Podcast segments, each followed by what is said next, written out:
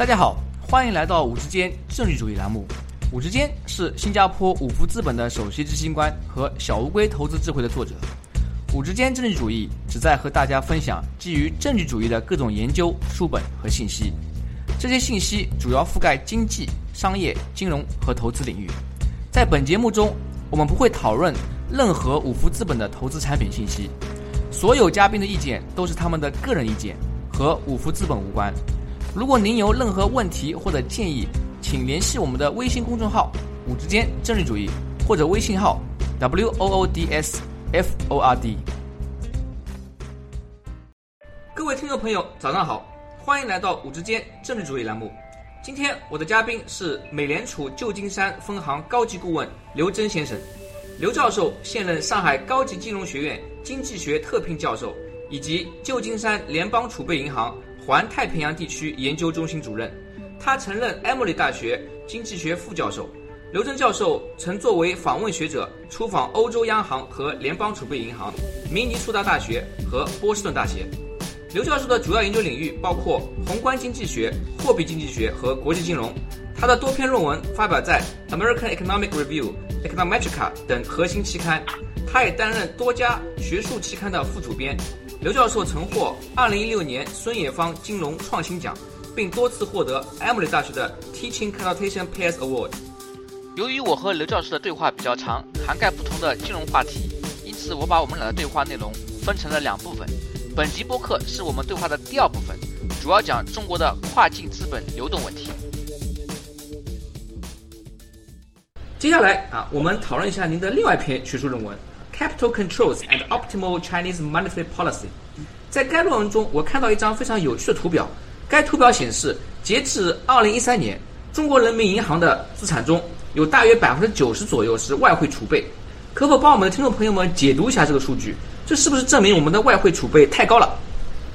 呃，这个。是太高了，这个呃百分之九十的资产，人民银行资产是外汇储备，现在降下来一点了，啊，这个这个其他国家是没有的。为什么中国有这个问题呢？就是因为呃中国有这个资本项目的控制，我们叫 capital control，就是说这个呃呃外汇呃就是出口呃挣来的外汇，你这个企业或者是居民不能拿着外汇去投资，呃。所以你你这个必须交还给央行，人民银行呢，呃，就是说你只要有这个呃出口的顺差，那么你这个结余的外汇，哎，就必须回到央行。那中国有这个经常项目顺差已经好多年了，啊，平均每年百分之三的这个国民生产总值都是顺差，那你这个呃连续十几年。都有顺差，从从中国进入加入世界世界贸易组织之后，就一直基本上都是顺差，近期有点改善。那这样的话，长年累月积攒下来，那都到人民银行的账上去了。呃，人民银行就是说，这也是被动的，他们有叫外管局，叫外汇占款，就是说是被动的这个增发的这些人民币。呃，是因为必须去收购这个外汇，央行没办法，这是他的呃政策要求，他这样。啊，那么您在文中呢啊也提到，呃，央行在针对我们的这个外汇储备的时候，有一个冲销干预，叫 sterilized intervention 这个概念，啊，能否为我们那些没有金融背景的听众朋友稍微解释一下，什么是冲销干预？啊，为什么央行要做这个冲销干预？他想达到的目的是什么？对这个这个问题呢，就是说也说起来也不是那么难理解，这个是呃一个专业术语，冲销干预。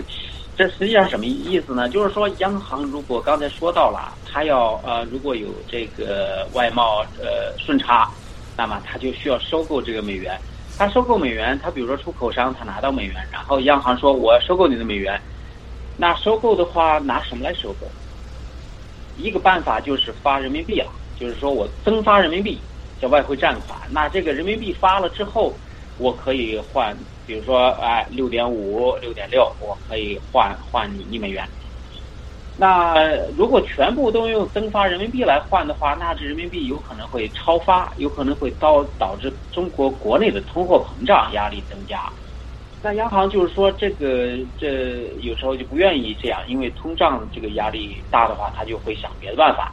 那一个办法就是说，OK，我不用现金来兑换你的美元，我用呃国债，就是人民币债券、国债或者央票啊来换，嗯，等值的，就是说你这个原来是一美元，我给你六块五的人民币现金，我现在不给你现金了，我就给你六块五。等值的这个国债或者央票，当然我同意，呃，给你付利息。你拿着这个国债和央票，你可以挣利息的。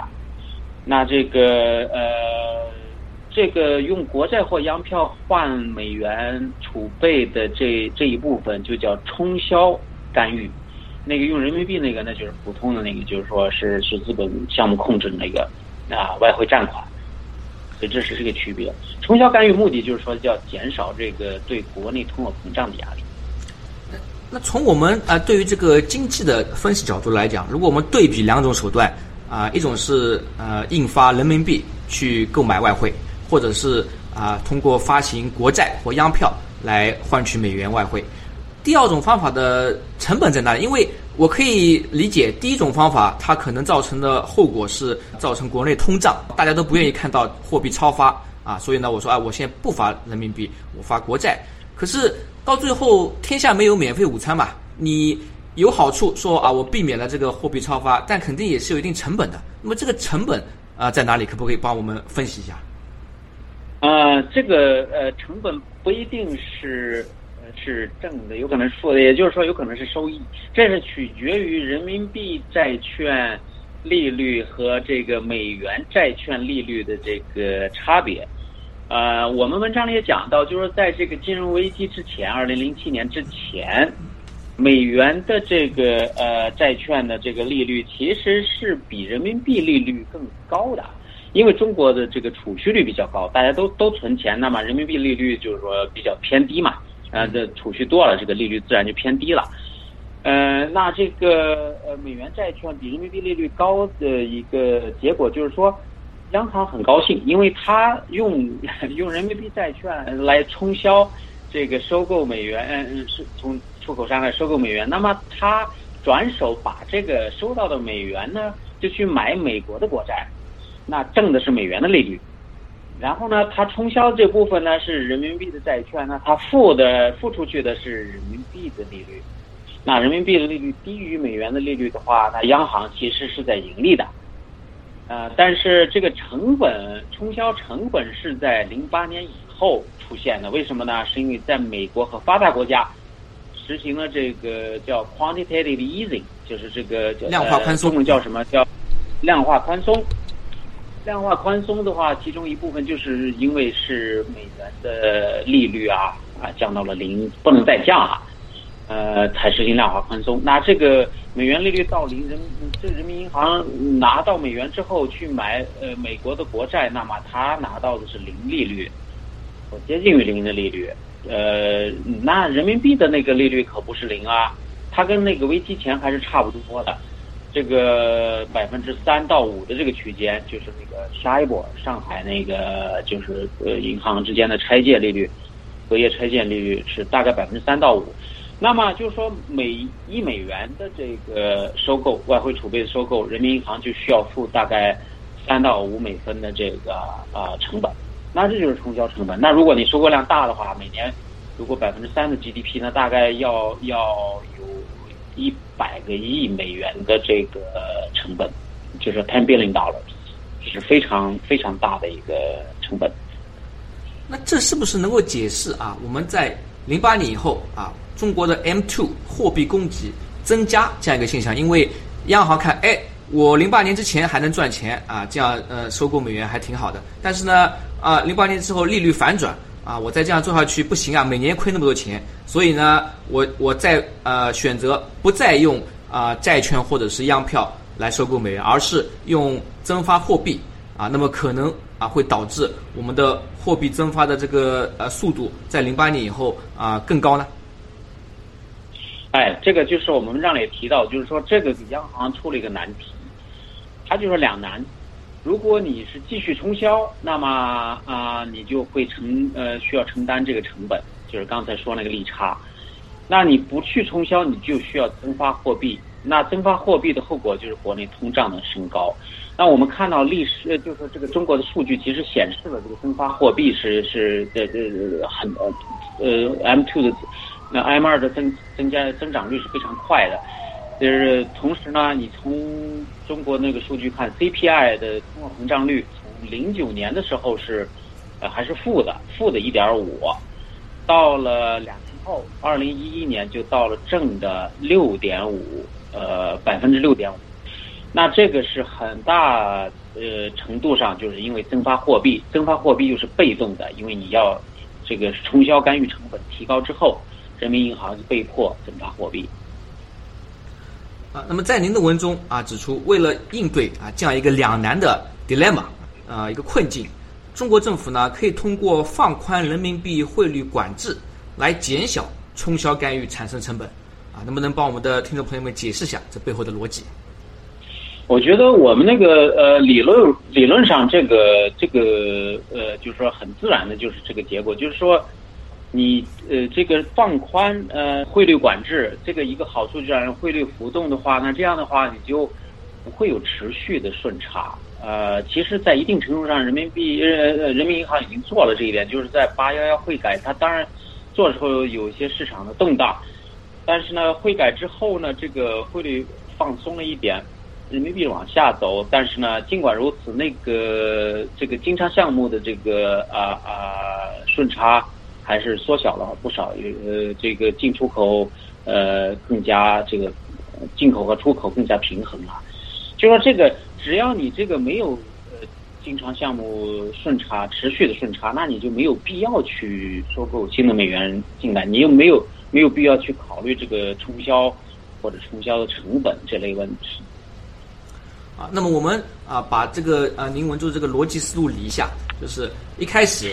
啊，因为中国持续有进出口啊积累经常项目的顺差啊，那么因此呢，我们会有不断的有美元进来啊。为了应对这个美元啊，央行有两种方法啊，发货币或者是发债券。那么我们刚刚分析过，不管是发货币也好，发债券也好，都不是完美的解决方法啊，都有各自的成本，像通胀呀啊，或者是央行的利差成本。嗯，所以为了应对这样一个难题呢，可以考虑的。啊，解决方法之一是放宽汇率变化，然后比如说让啊人民币升值啊，升值的啊到了一定的程度啊，我们的出口啊就没有那么多顺差，也没有那么多啊，因此可以减轻刚刚提到的那些国内经济发生的问题，是不是这么一个逻辑的过程？嗯，这个逻辑呢，就是说是呃呃。其他情况不变，那么这个逻辑是对的。但是中国是最近呢，就是说你看到人民币在贬值，这个最近呃呃两年你会呃你会就觉得奇怪，就说为什么放宽了这个汇率管制，呃，这中国一直有顺差，人民币不去升值而是贬值，这个就说明就是说其他情况不是没变，而是变了。为什么呢？这就跟我们开始讲到那个大背景是呃有关系的，就是说中国近期增长。开始放缓，增长速度放缓，投资回报降低。那这样的话，这个对人民币的国际呃市场对人民币的需求就会降低。那这样的话，人民币就自然就就会相应的来说是贬值的。嗯，当然就是说这个要考虑呃放开汇率或者是放开资本项目控制，也要考虑这个国内的经济形势和国际经济形势要综合考虑。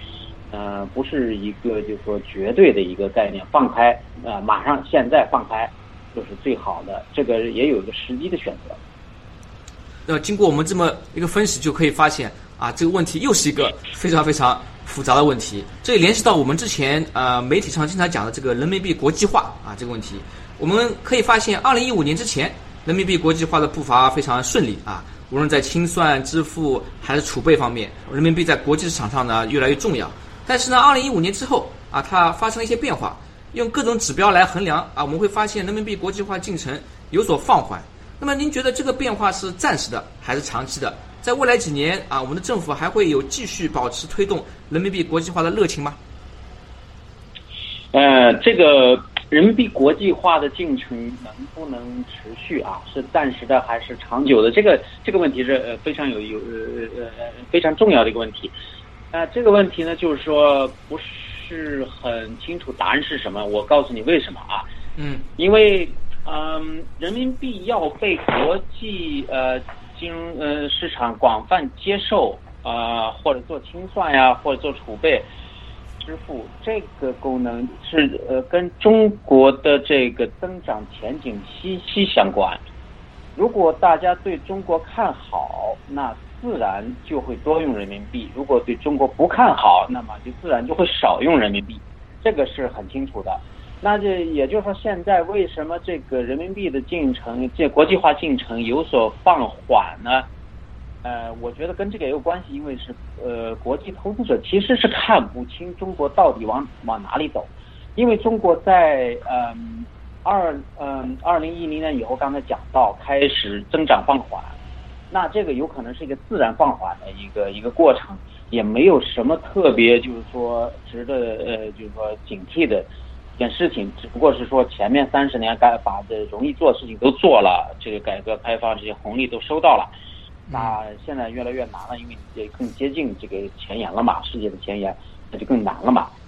呃，但是二零一三年的时候有一个，那是几届啊？那是三中全会，它是讲到这个呃，就是改革的一些蓝图，它里面就讲了很多这种啊，要利率要市场化，汇率要市场化，资本管制要放松，户口要改革，国企也要改革，这些都讲的非常。正好就是中国的症结，就是这这些东西呢，就是都是需要做的，但是从一三年之后到现在还没有，已经快四年了，还没有看到很大的成就。那就是说，现在就是说，国际上就开始就是说，呃，有一点点啊谨慎了，因为他不知道中国下面这些改革措施会不会去实施，能实施多少。那这也就是说，中国的增长，即使是百分之六，或者说百分之六都不到百分之五，那这个速度能够持续多久？这其实是一个问号。呃，那这样的话，在这个形势形势不大明朗的情况下，人民币国际化的进程肯定还会放缓。但是如果说啊。中国政府有一个非常清晰的一个信号，放出一个信号，就是说我们会坚定不移的去搞改革开放。我们以前制定这些改革开放的蓝图，我们会继续执行，而且能够给大家一个可信的一个信号。那我觉得就是完全不一样的。那人民币从长远来看，呃，是应该看好的，那大家就会接受。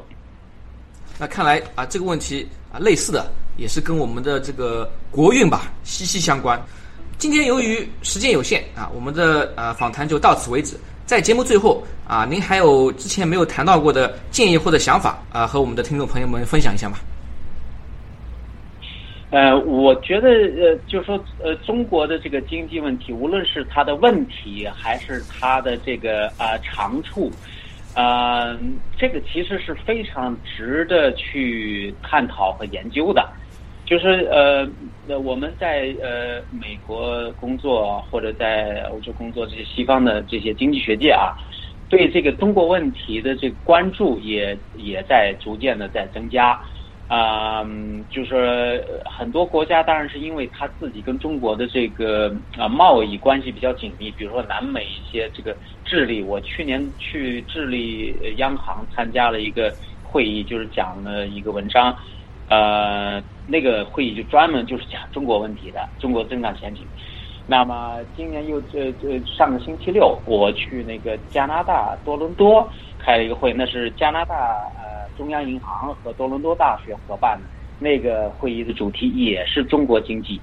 嗯，所以就说对中国经济问题的关注在西方是逐渐的在引起重视，但是呢，我觉得还是远远不够。因为中国的经济其实是关系到世界经济，你看那个世界经济现在呃百分之三点几的增长率，中国其实是三分之一是中国呃的贡献的。